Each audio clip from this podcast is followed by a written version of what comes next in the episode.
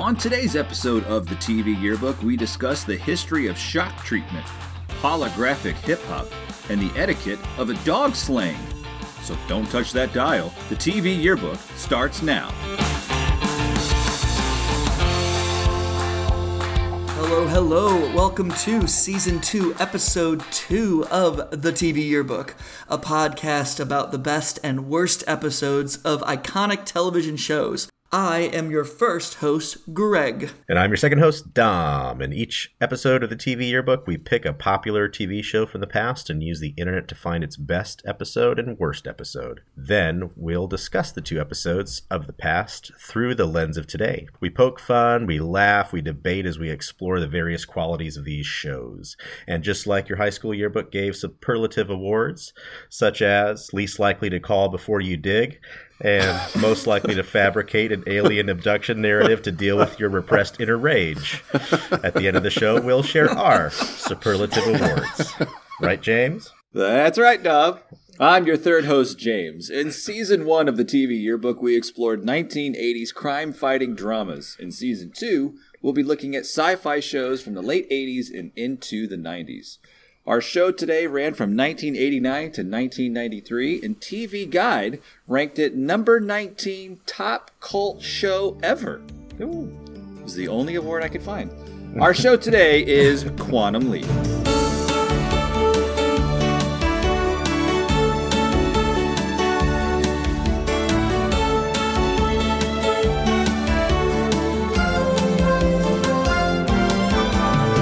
James, that is a very obscure top 19 list. but since it's on that list, number 19, Dom, tell us about the show. All right. In Quantum Leap, our main character is Dr. Samuel Beckett, played by Scott Bakula, who has seven doctoral degrees and working on a way to time travel at some point in the future when something goes wrong. His main man, Al, played by Dean Stockwell, is presented to him as a neurological hologram, and he is connected to Sam's brain, and only Sam can see and hear him. Sam jumps from body to body randomly, but the constant is that in each jump there is some purpose or meaning for him to be present in preventing something bad or helping some other character. He only seems able to jump to the timeline that's in his own life. Al has a very advanced iPhone called Ziggy, and responds only to being hit or shaken. Uh, so I think iPhone technology must change, evolve over time. And in each show, there's a bit of a mystery where Sam and Al attempt to figure out who to help in the episode, how to help them. And in our two episodes today, we learn so much more about Sam and I dare say ourselves. Right, guys? That's why I watch it. It's exclusively why I hang out with you guys to learn all about myself. that seems right.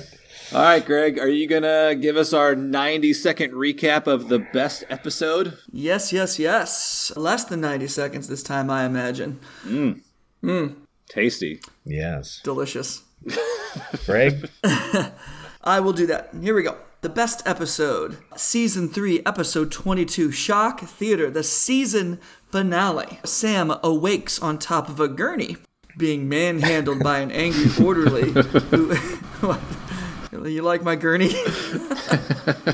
That's what she said. anyway, Eh? what does that mean? I don't know. Uh, Sam awakes on top of a gurney, being manhandled by an being manhandled by an angry orderly who ups the voltage to 11 and electroshocks Sam into submission.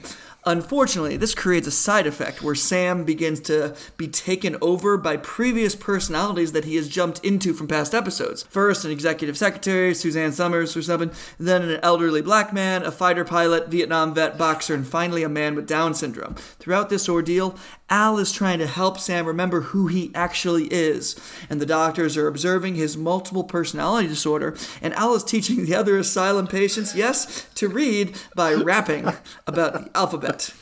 In the end, Al is losing the power to stay with Sam, and they risk losing Sam forever. They realize that the only way to undo Sam's multiple personalities and get Sam to leap is to undergo the same electroshock treatment once again. With Al fading and Sam still in his mentally disabled personality, a nurse reluctantly applies the voltage, and Sam immediately leaps and is reunited with Al in another life. But this time, they have switched places, and Sam is now the hologram. Oh boy. Oh, oh, boy. boy. Mm-hmm. I am so excited to talk about this show Yeah? Go on. because this, I mean, well, this is a show that I watched as a kid, How many episodes do you think you watched as a kid? at least five. Okay. Of all the shows that we've talked about, I think this is the show I probably watched the most. Well, you watched almost six episodes. But this show, I didn't remember that the show actually has two opening themes. yeah, there's this pre theme song where we have this woman who is speaking. I don't know, how would you describe her voice, guys?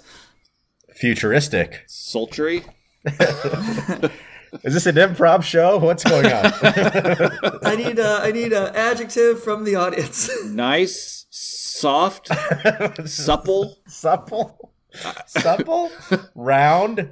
Yeah. A very whole voice, a lot of emotion. Yeah. yeah. Feminine? Feminine. I'm going to go with feminine. Yes. No, when I'm listening to her talk at the beginning, she is so concerned.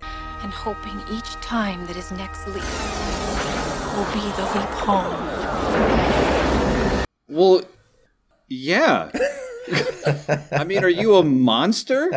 There's a guy, he disappeared Yeah. and is jumping through time. It's weird. I mean, if all of a sudden I disappeared and started jumping through time, wouldn't you be concerned about getting me home? I'd, uh, I think I'd, uh, I think I'd play like uh, Burt Reynolds. Yeah, we gotta get him home. Well, I think I think the theme song actually helps make the argument that this is a guy that the world should be concerned about getting home. First off, it took me a while to remember what it was. It's a lot of synth going I on. I didn't recognize it at the beginning, but when the sexy sax came in,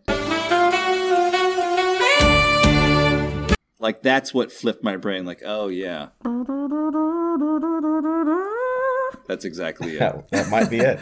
During the theme song, there's a montage of all the things that Sam Beckett has gone through throughout this series. And it made me unjustifiably mad because it's ridiculous.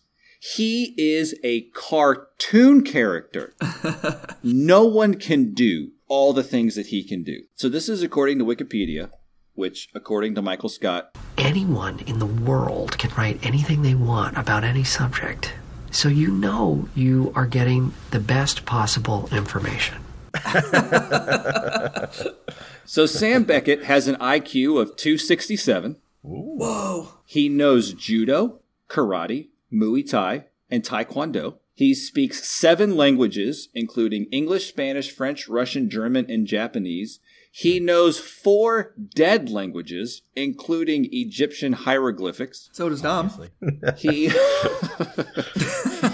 he finished MIT in two years. Dom, as you said, he has seven PhDs. Would you like to know what those PhDs are in? I think we should know, yeah. music, medicine, quantum physics, archaeology, ancient languages, chemistry, and astronomy. He won a Nobel Prize, and apparently, in one episode, Time magazine Good. called him the next Einstein. Now, no disrespect to Einstein, but he is a chump garbage eater compared to Sam Beckett. That sounds like a lot. Sam Beckett is the savior of the world. They could have maybe balanced that out a bit. Just give him a 217 IQ instead. get like he's jumping into all these different live well he needs to have these skills to be able to do all these things but it was so stupid Baseball player, rock star, rock star Shakespearean actor. motorcycle gang member who does a roundhouse kick to someone's face I love that roundhouse kick. I know I attempted that as a child while watching this show. My brother is still unconscious. And that's why he's a communist. Anyway, Gushie, where the hell is Beeks? Who's Gushie?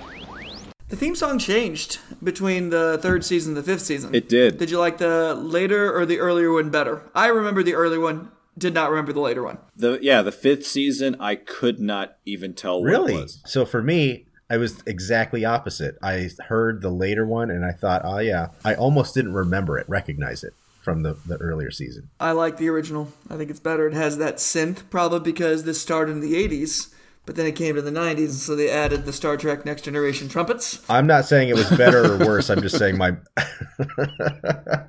I'm just saying I recognize the later one, but I'll abstain from from voting on which was better.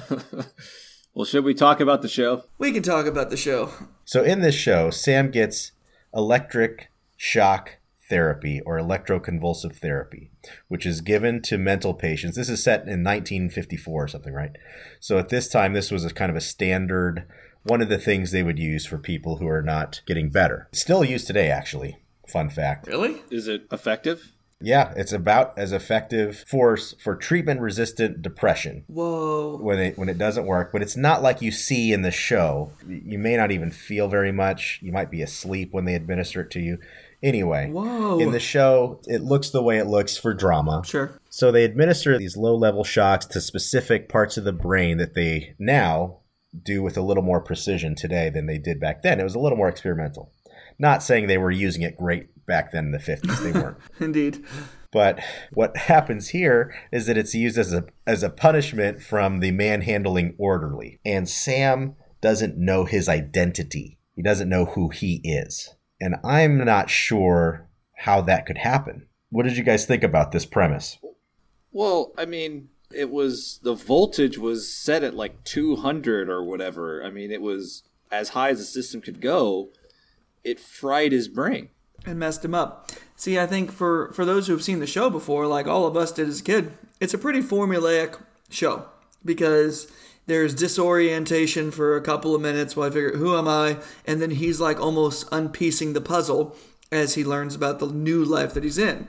But this throws a real kink into it because Sam doesn't recognize who he is at all because they give him an ECV that just blows up his mind, so he just has the memories. But Dom, you're asking, why does that happen? I mean, first of all, I mean, because this is for the fans of the show, this is new. He's always mm-hmm. himself. He doesn't have any residual identity problems. This episode is unique in that it's, it says maybe he's hanging on to some pieces of these identities. Well, it's also the first episode, I think, that he's had 200 volts applied to his temples.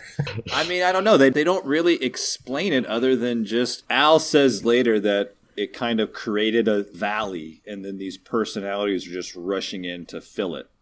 Exactly. I guess that's one of the reasons people like this episode. Well, what else did you guys think? To be honest, as a person who watched, like James, you watched a few episodes. Dom, how many episodes did you watch as a kid? Probably, I would say between seven and nine.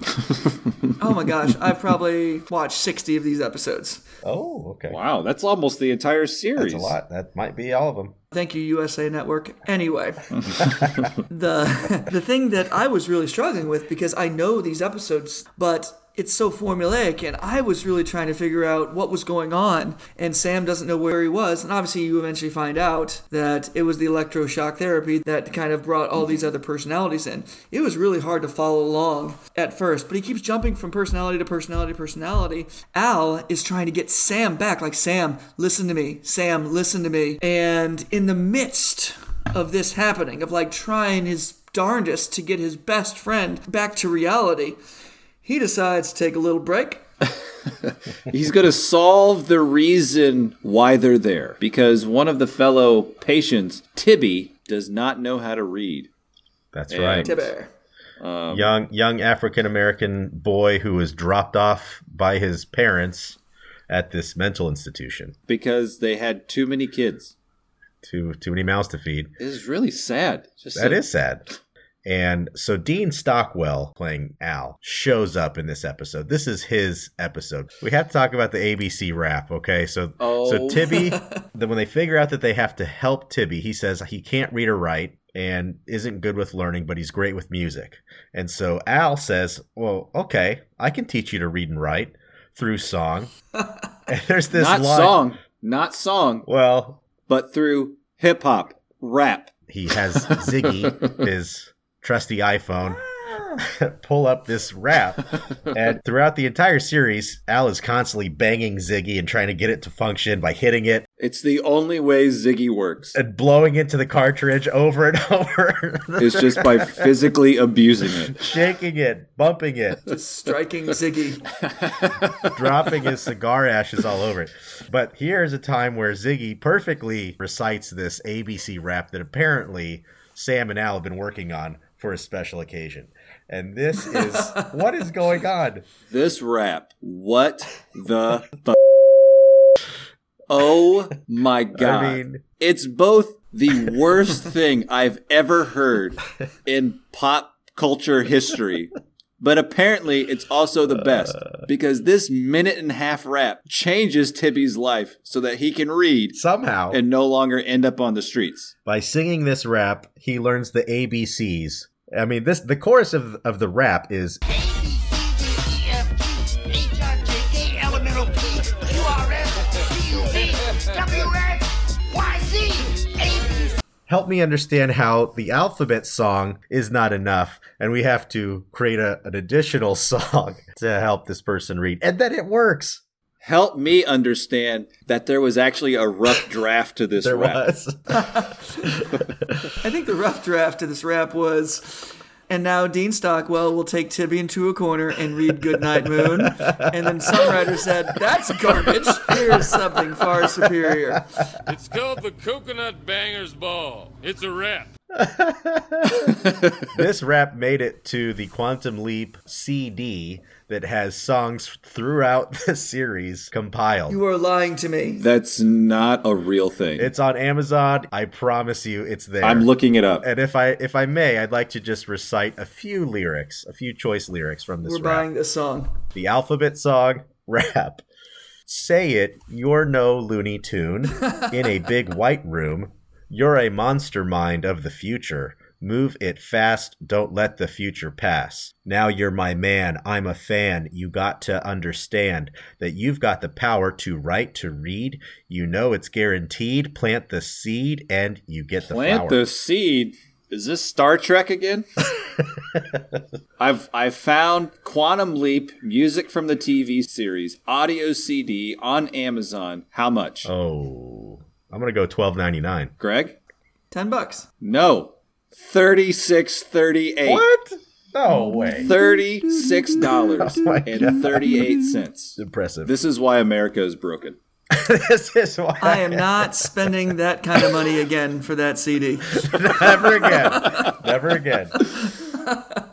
I don't want to talk about the rap anymore because it's god awful. Let's move on. I kind of thought this episode was a little slow in that it was just kind of the same thing. Like Al is just trying to remind Sam of who he is. The doctors are trying to figure out what's going on. Mm-hmm. And then towards the end, Sam becomes this uh, mentally disabled guy. And I know it's 1991 or whenever this episode was, but I mean, even then, isn't there a line where it's like, this is a little, a little too offensive? Well, I'm not sure this episode aged very well. Son, I can't hardly walk. I got the rheumatism, you know. It does tell us a lot about a mental institution in 1954, which is just an incredibly rough place to be. Mm-hmm. And I believe mental institutions throughout American history have been pretty rough places to be. Mm-hmm. But to be able to at least see it, although in a fictionalized form in this episode, it was still hard to see. I mean, I found myself sad for a lot of this episode. The rap happened, and that made me happy. Slash, I don't lots of feelings. So this continues on kind of until the end, and we realize he has to get shocked again. And why is Al losing power? Like, I, I just don't understand. This episode takes place over the course of one day. And, and other episodes have gone on longer, but all of a sudden he's losing power. Every, everyone in the world should be caring about Sam Beckett and getting him back to present time. Like, how could they be on short of power? I mean, you got to remember that he Sam Beckett starts this whole journey in the beginning because he's trying to to get this program to work before it's really ready to work, and they're they're out of money. Or they they keep talking about needing funding for this this to work throughout the, the show. Yeah, but they never bring that up. I mean, in this episode, No, but I think that's I think that's why Ziggy's always not working or Al's always having trouble with something or the other. I mean, the whole show is the premise is based upon the idea that they can't get him back and there's something wrong that they can't figure out. To your So- question of why is Al losing power, uh, there's two things I want to mention. First off, shouldn't everybody be like helping this out? Because if we're making the assumption that Al is coming back from the future to talk to Sam, has Al just told everyone on Earth, hey, everybody on Earth, just so you know, there's this guy, Sam. He's in the past right now, and he's making tons of things right. like, there was an episode I remember where he was like Lee Harvey Oswald for a little Yeah, while. that's right. And then he leaped out of Lee Harvey Oswald, and then the episode ended. JFK was still killed. But Al is like, just so you know, in that twisted version of the first history, Jackie Kennedy, she was shot and killed too. So mm-hmm. what you did actually saved Jackie. Oh. I apologize for spoiling the show that's Spoilers, 28 yeah. years old for everyone, but Some of our listeners are not 28 years old themselves. yeah, you. c- I've never liked the argument of like, oh, this has been out for 50 years. Everyone should watch it. Like, no, there's still 13, 15 year olds who still need a chance to discover it. 13 year olds should not be listening to this show. Not because it's inappropriate, just because no one should listen to this.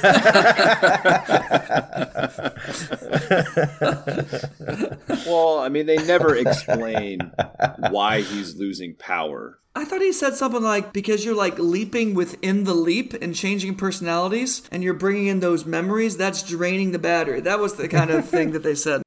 Well, this here's the subatomic structure of a quark. What the hell is a quark? I don't, I don't know what a quark is. Do you think we answered your question, James? Uh, I don't know. I I'd say yes. okay, so let me ask you guys this: Who is the real villain of this episode? science. You have Doctor Masters, who is played by the same actor that plays uh, Richie Aprile. If you're a Sopranos fan, Or he is one of the goons in the Weird Al movie UHF. oh, I didn't catch that. Or he is the pilot who is transporting Dracula in the movie Monster Squad. and if you remember, Dracula was Ronin in our Star Trek. Oh my god! I know. Full circle. Man, I love this future stuff.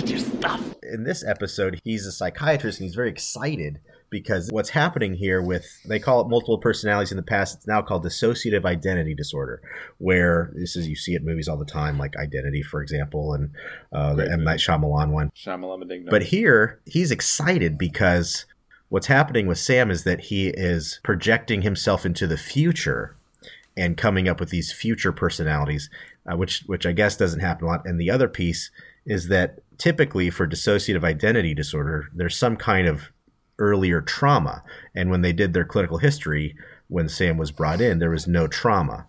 Right? They had he hadn't mm-hmm. been you know abused in any way, so he thought this is like a case to make famous Well, why would that make him a villain? he could stop this whole thing, right? Clearly, this patient is not doing well. Yeah. And in the context of the mental institution, he could probably decide what to do or what not to do next with the patient. Yeah, I think my problem with Dr. Masters, he seems too willing to experiment on his patients. Yeah. And it seems like that that became very evident. And that today would be considered definitely unethical. Abusive. And probably illegal. Yeah. So uh, I, I would call him a villain. But what experiments was he doing? This is where it gets a little dicey. So the patient believes himself to be intellectually disabled, and the, the very last personality that Sam is. And in order to give consent for procedures, right, you have to be able to say, here are the risks and understand them. And in this case, and this is part of the reason why some of these hospitals were shut down, is you have patients who may not be able to understand and give adequate consent for the procedure. Right. But the flip side is this is the thing that saves Sam. Not only is he going to go get shocked again, but it's got to be at that high level of 200 volts. And the nurse did it just because he asked. I, I found that wild. Yeah, she's the one who didn't want to do it because she's scared that that kind of voltage would kill him. But let's go ahead and do it. Let's do it. because the orderly and doctor are fighting in the corner. So, so is the villain the system? Is that what we're supposed to take away? I guess I- it's, it's a number of things. I think you are scratching way too deep than this episode ever intended. Hey, keep your hands out of me, will you? Come on. Uh, I gotta check my medication. I gotta ask about the orderly. Okay. Because it seems to me like He's angry. he is, but it also seems to me that Hollywood writers, between this episode and Ben Stiller and Happy Gilmore, we're really meant to hate orderlies. it's it's got to be a hard job. Oh, I don't envy the job at all, but my goodness, I could have pictured him saying exactly what Ben Stiller said in Happy Gilmore. If you do not sleep, I will put you to sleep. Like he might as well have just said that all the time. A villain, in my opinion, too. So why would this be considered in the discussion of the best episode of Quantum Leap? This was a sad episode. I'm going to go ahead and pretend the ABC rap did not happen at all because that was You have to. an absurd thing. You have to assume that never happened. So I'm leaving that aside. But here's here's why I thought this was a pretty good episode. Number one, it it kind of threw me for a loop. It, it took a while to figure out like what's happening because it was against the grain of every episode. Number two, I love Tibby.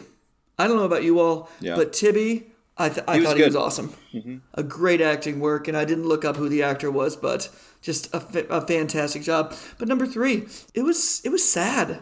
I found myself sad for not just the beginning of the episode, but as time went on, and Al is begging Sam, "You got to listen to me. I'm your best friend. You got to listen to me." But Sam's already moved on to the new personality.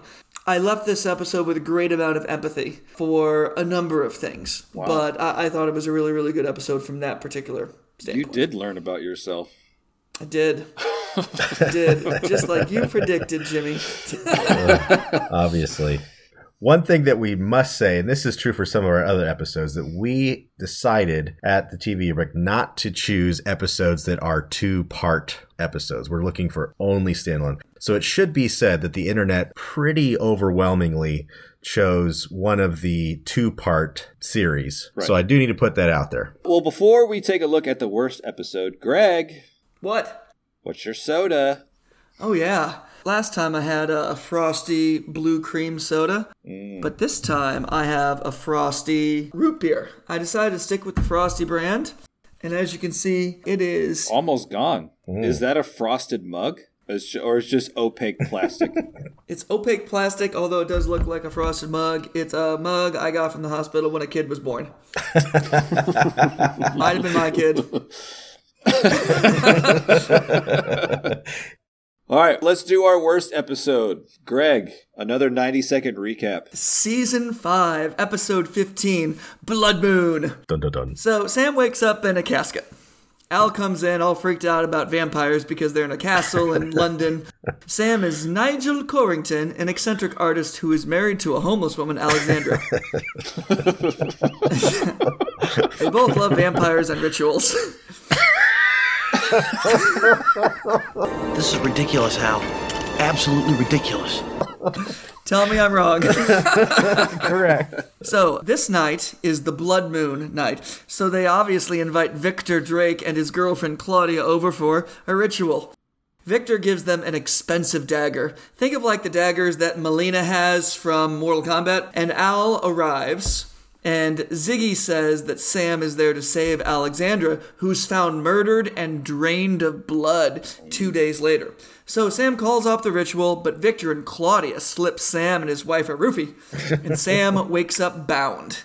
His butler, Horst, knocks out Claudia, who was standing over him bound, and Sam goes to the roof to find Victor, who is ready to slay the tied up Alexandra. And as he raises the aforementioned dagger, lightning strikes him, of course, and he falls dead into the graveyard below.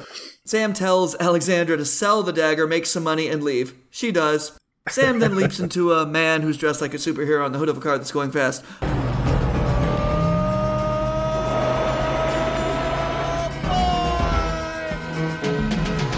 Okay, so in the beginning, Al shows up and he is immediately terrified that Sam is a vampire. Yeah. And I would suggest that this is on par as being as dumb as the ABC rap. Yeah. He's got all the classic signs. He's got the pale complexion, the beady eyes, the lustful stare. Yeah. you just described yourself. Ha ha! Very funny, Sam.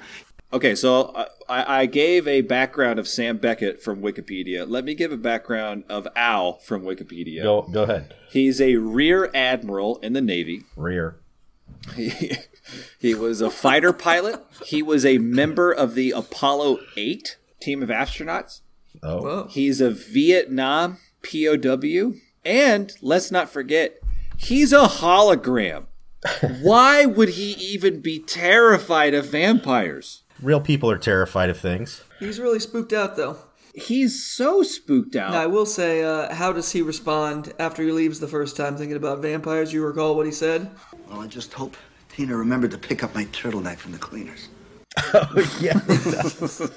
he does say that. Way to go, Al. He's known for his one-liners. I don't know. I just think someone who was an astronaut would just have the wherewithal to not immediately jump to, oh, yeah, it's vampires. I mean, it could just be these people are really into cosplay and they're really weird. Yeah. Uh, Sam brings up that it could just be a marketing ploy for a struggling artist, which, Just likely. or you could just be like, yeah, these people are insane. Yeah. I don't need to come back wearing garlic. Vampires are not merely blood seekers. Oh, no. They are sexually obsessed. And many of them possess insatiable carnal urges beyond the grave. Now, what does that tell you? It tells me that vampires and holograms have a lot in common. Yeah. And I think you are glossing over the most important thing. You said it, Jimmy, but he's a hologram. He's a hologram. and I don't know, like when I'm playing Mario Kart and I get a star and I'm invincible and somebody shoots a blue shell, I am not worried because I cannot be touched. You might give out a cackle of what a waste of a blue shell. Yeah, you wasted it. You're an idiot. You fool! Oh! That's how Al should be acting because there's no way a vampire can sink his or her teeth into a hologram. So Al, in hologram form, is coming and telling Sam that they have to resolve this because when Sam, I'm sorry, when Al is not in hologram form, he's back in what they call the waiting room. He uses that phrase in this episode. Oh, I forgot about the waiting room. Yes, the waiting room in Quantum Leap is where the Leap E, in this case, the vampire guy, Nigel, is there and they're questioning him to try to figure out how to, to resolve this mystery. So that's why Al is so freaked out. Even though he's a hologram with Sam and he trusts Sam, then he's jumping back and trying to get answers from this vampire who is giving him the heebie jeebies. Yeah, that makes sense. I'd forgotten about the waiting room. Thanks. The only real bright spot for me was when the couple showed up, Victor and his girlfriend, Uh-huh. because They were very uh, they're active. pretty carnal.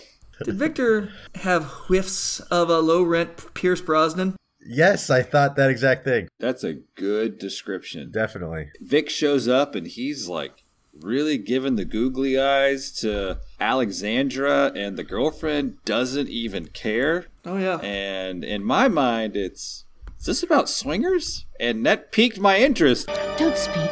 I want you to hear the sound of our union. Later in the episode, in the room, in the study, Vic has a gift for Sam, which is this silver dagger. And while they're talking about it, the girlfriend starts getting hot and heavy on Vic. And they want to get a room, and then they invite Sam to join them. Yeah. They do. But I really love the line when they invite him up. The girlfriend says to Sam that, I want to bathe in your power. Mm. And then Victor says, "My wife is very." Do you? Did you all?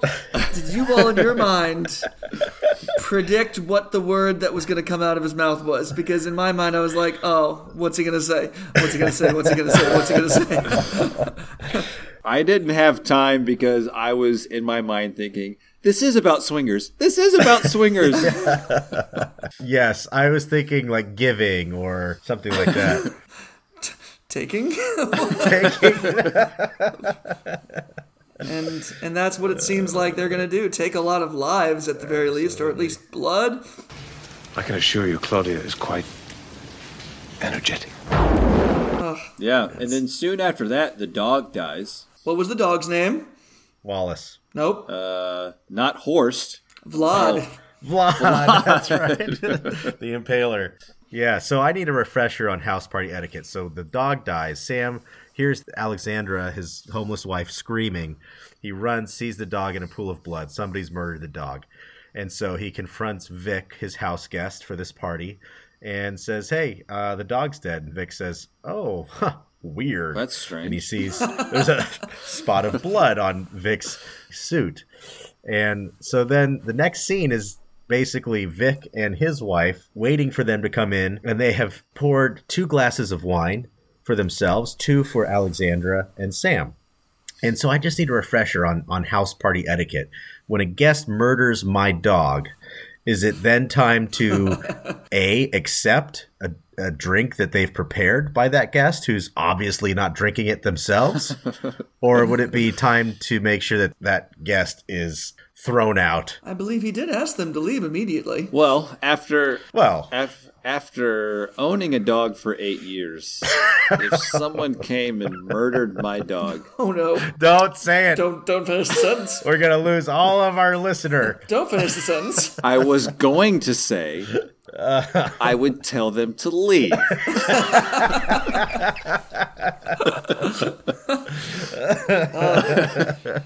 Yes, he told him to leave, and they said, "Well, just have a drink." You're like, okay, sure, Okay, sure. okay, why not? And and keep in mind, they are Sam. You're here because there's a murder. Al has told you you're here. Someone's going to die. the dog just died. Sam's been doing this for five seasons. He should always expect the roofies. Well, yeah, so they do get poisoned, and then, of course, Sam wakes up again tied to a gurney. A what? Well, how did you say it? A gurney? Gurney. And Vic is going to tend to Alexandra, and Claudia is going to attend to Sam.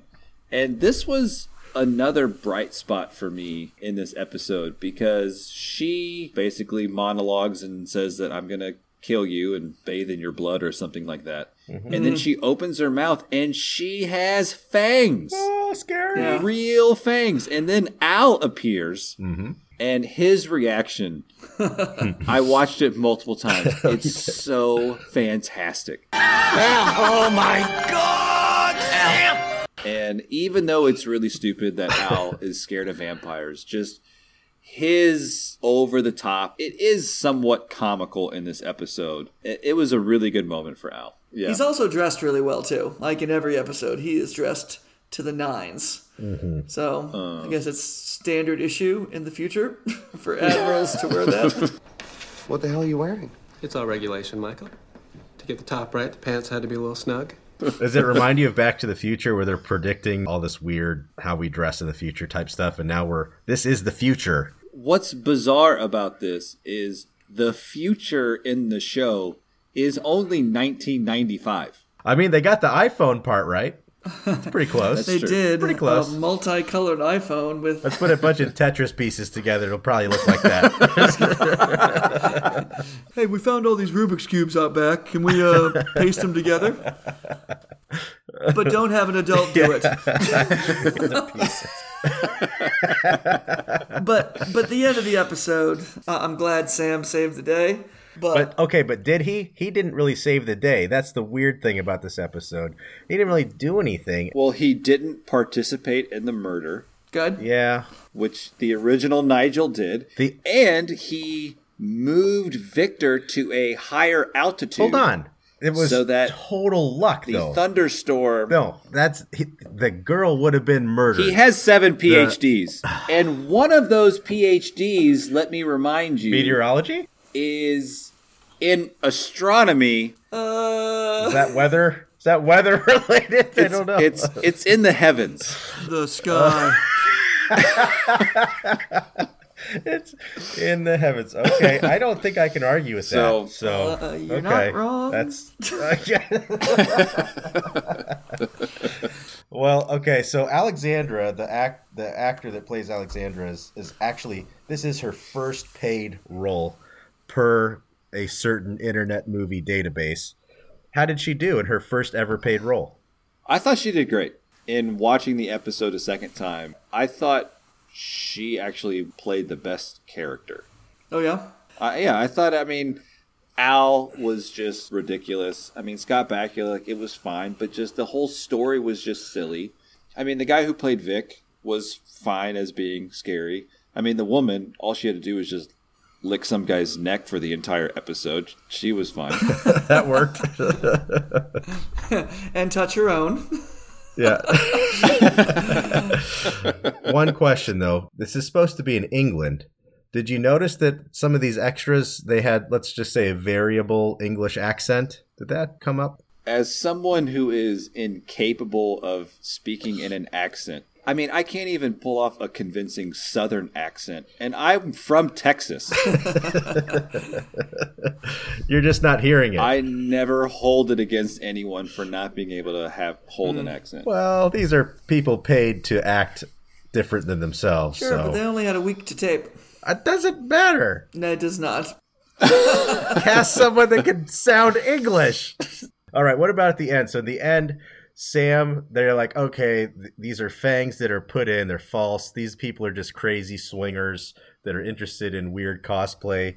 And then Yeah. he holds up the plate in the end to see what does this vampire look like. Because all the while, Alice saying, oh, this guy's so creepy looking, looks at his reflection and No reflection. we see nothing. Mm. yeah. So after they debunk the vampire thing, then at the end we're left to believe what? I don't think I'll ever understand any of this. I think it was a, I think it was a phony plate. A phony plate. That harkens back to one of my favorite Family Feud, Richard Dawson's episode. name, name, name something that you purchase that turns out to be phony. Rings in, a horse.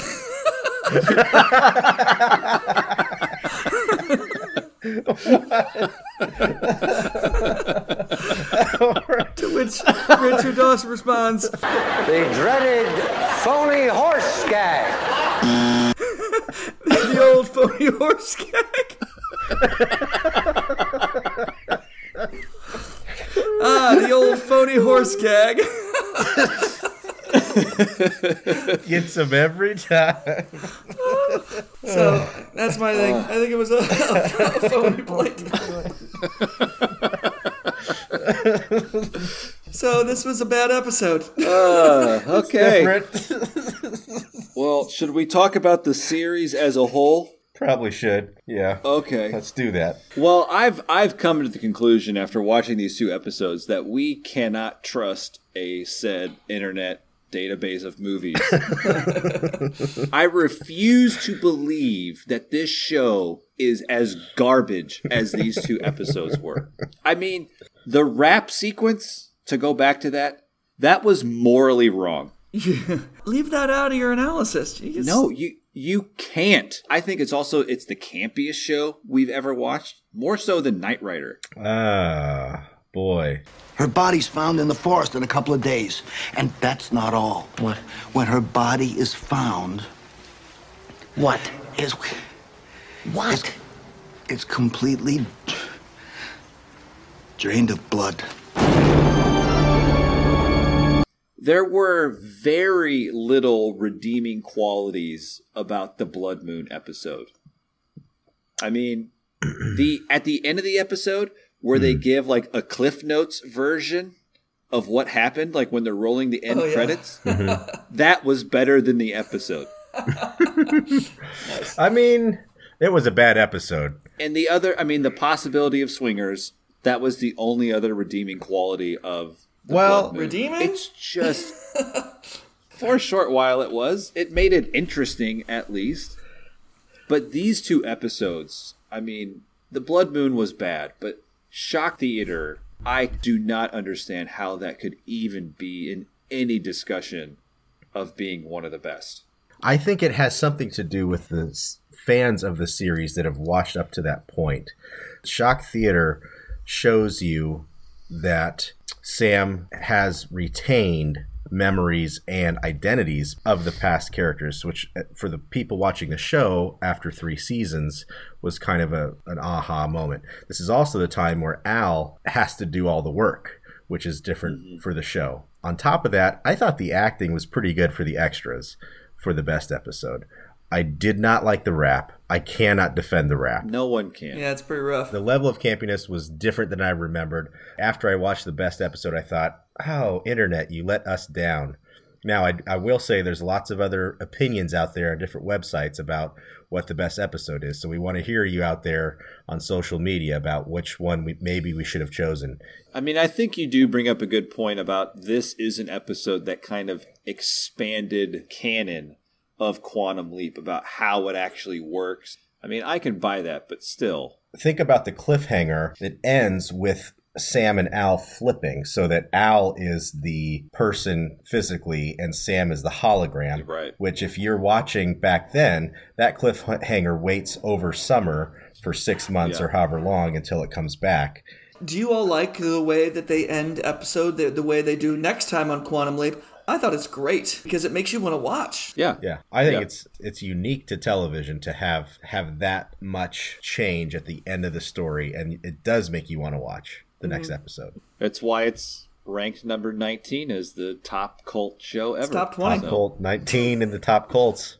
Number 19. Boom. Another thought that I had with this is just time travel. I really love time travel movies and shows but I, I really struggle with how the time travel works in this episode because he's changing things. But is he creating new timelines?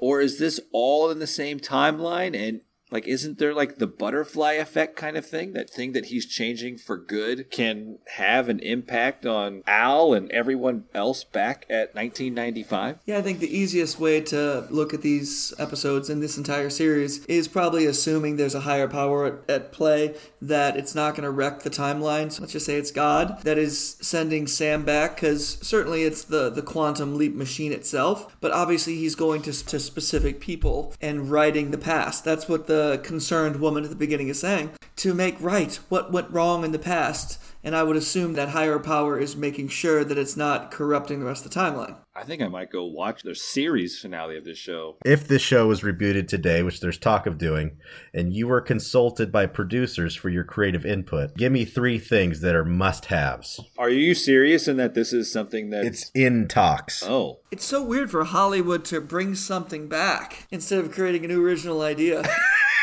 so unheard of. Okay, how about this? Which three events from when this show ended, so what was it, 1994 to the present, what kind of events would you like to send Sam back into to fix? Ooh, my entire middle school years. Say more. no. oh, go on. You'll have to wait for the episode. what, when we watch Salute Your Shorts? of course, they could do a 9/11 episode, or they could do a, that. Would yeah, they'd have know. to do. No, that. No, they wouldn't. They that's can... that's a that's they like. I remember watching the JFK episode and saying, "Boy, they are really dipping into some like serious historical uh, muck yeah. here."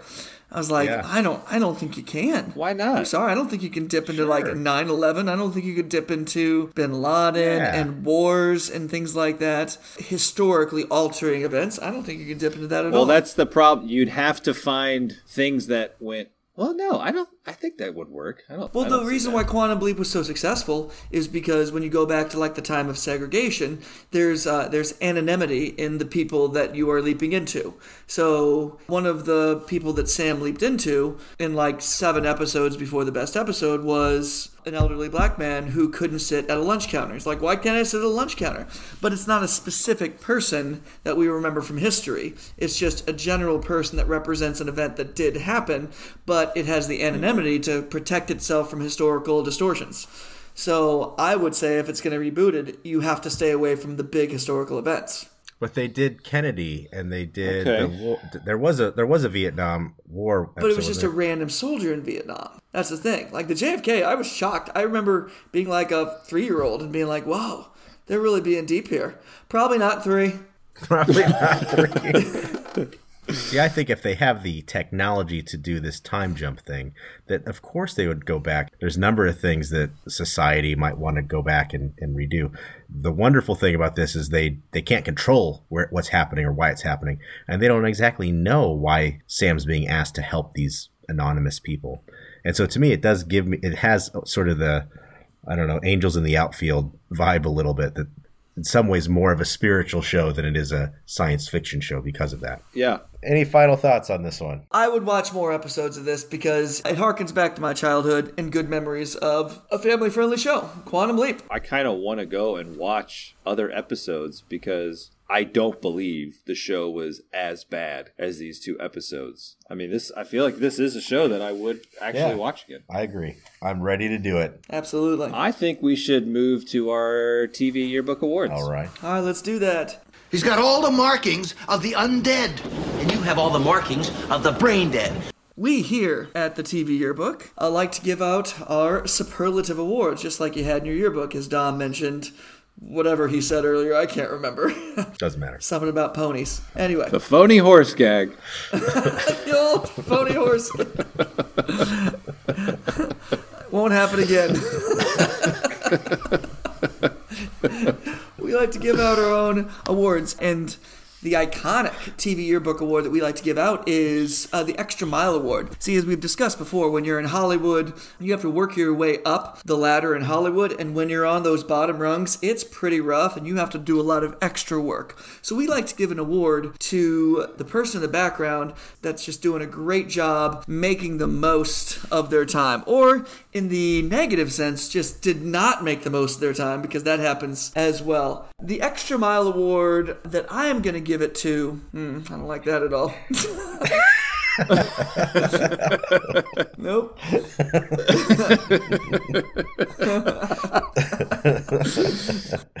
so, the Extra Mile Award that I'm going to. Take three. All right. And and today I'm giving the Extra Mile Award. And I'm giving the Extra Mile Award to the lieutenant in the worst episode, or perhaps the lieutenant, if you want to call him that. Because in the worst episode, there's only five characters the entire show until Yeah. the very end when a couple police officers come in. And it's one of the lieutenants right. because it's been a really, really stormy. There's been lightning. The lightning struck the guy, which I didn't mention earlier. That made the episode really, really bad. The cheesiest lightning strike murder thing. Anyway, so I'm going to give the award to the lieutenant because he walks in, he doesn't say anything except right as he's getting ready to leave, he says, "Storm's passed." And then he's just done. That's it. And it reminds me, I was golfing one time with some buddies, and the snack girl in the in the cart came up, offered us snacks. We said no. She drove away. But right when she drove away, we drove away, and my clubs fell off the back of the cart. And she saw it. She stops the cart, looks at me, and says, "Clubs fell," and then just continues going. and that was it. Like I was already getting out, and just the fact that this lieutenant's like, "Storm's done," and then he moves on. I think he made the most of his time as an extra in this episode. Two words. So you think that maybe he you think maybe he had extra lines and then saw that oh craft services just got here and there's a whole spread on the table. Ooh, turkey and mayo, my He favorite. just shortened his line to get the hell off set so that he could get the first of the finger sandwiches. Most likely. So that's my extra mile award. Dom, what do you got? My award is the most likely to never win an international role. And that goes to Lady Alexandra, who I mentioned cannot produce an English accent even when paid to do so. Oh. The actor's name is Shae D'lyn. So she wins that for her attempt. I didn't think her accent was that bad. Rewatch it, listen for the English, and I no, I'm not going. To Tell to me do where that. you find it. Tell me where you find it. It was a real like combination. It was like half English and half well English, but like Amer- American English. I am looking her up. It does say that she's an American actress. Who do you blame? This was her first role. When you do the casting, you're looking for. So- she got a lot of screen time. Now she did do a great job. A lot of tears. She did a good job. She was a homeless British woman. Would you have preferred a cockneyed accent? I would have preferred a Cockney accent. Hello. Hello, baby. Yeah, she was homeless, left on the doorstep of a church in a boot box. Hey, what we gonna have for dinner tonight? Is it blood? hey, oh, blimey! A dog's head's been cut off.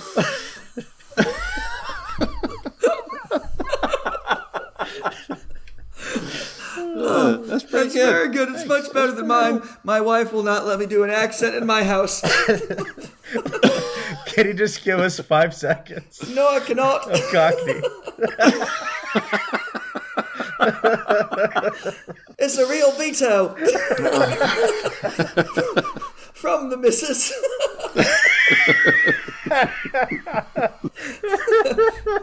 James, an award, please. Yeah, I have an award. This episode has gone on forever. This is also for the worst episode. This is the award for most likely to need a dog catcher. Because, Greg, you said there were only five characters in the show, and I would say there was an additional one. Because London has a problem with wolves. Oh yeah. I counted at least 12 wolves howling in the background. Oh yeah.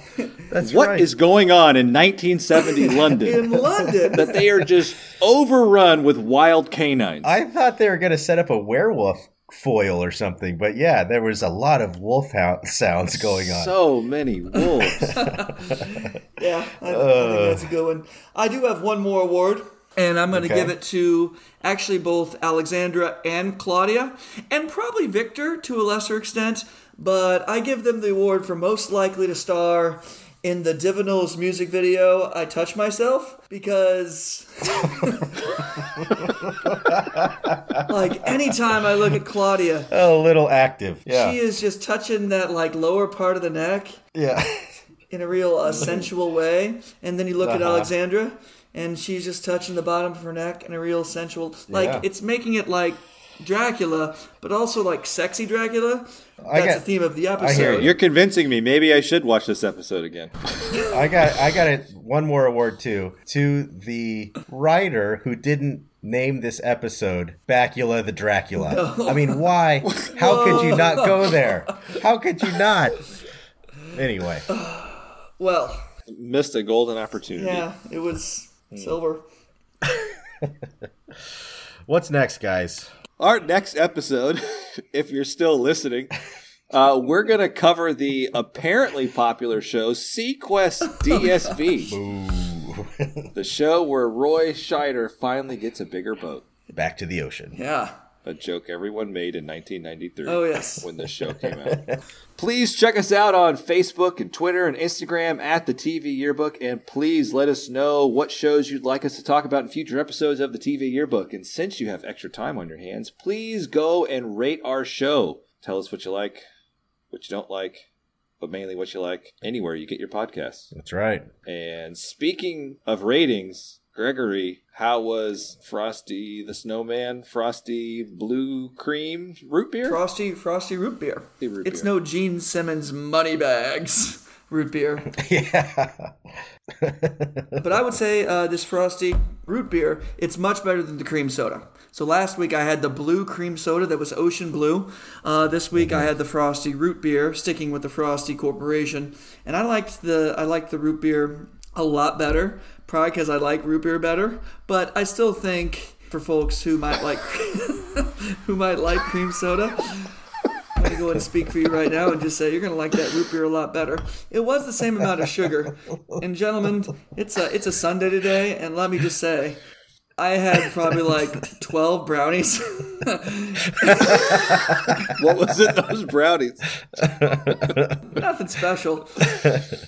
And so I'm looking at the back of the bottle with 46 grams of sugar, and that's 86% of my daily sugar intake. Okay. And then I was thinking about those 14 brownies that I had earlier, and it's gonna be it's gonna be a long evening because I will not You might be in trouble. fall asleep. In all seriousness, what's the main root in the root beer? Does it say? All right, let's take a look. See, Is it sassafras? carbonated water, sugar. S- It doesn't say natural and artificial flavor, sodium benzoate, but everything has that citric acid. That's it. Actually, this is the wrong bottle. This is the blue cream soda bottle. Very good. Very good. This gag didn't work at all. the old, the old phony bottle. That's it, friends. Thanks for joining us.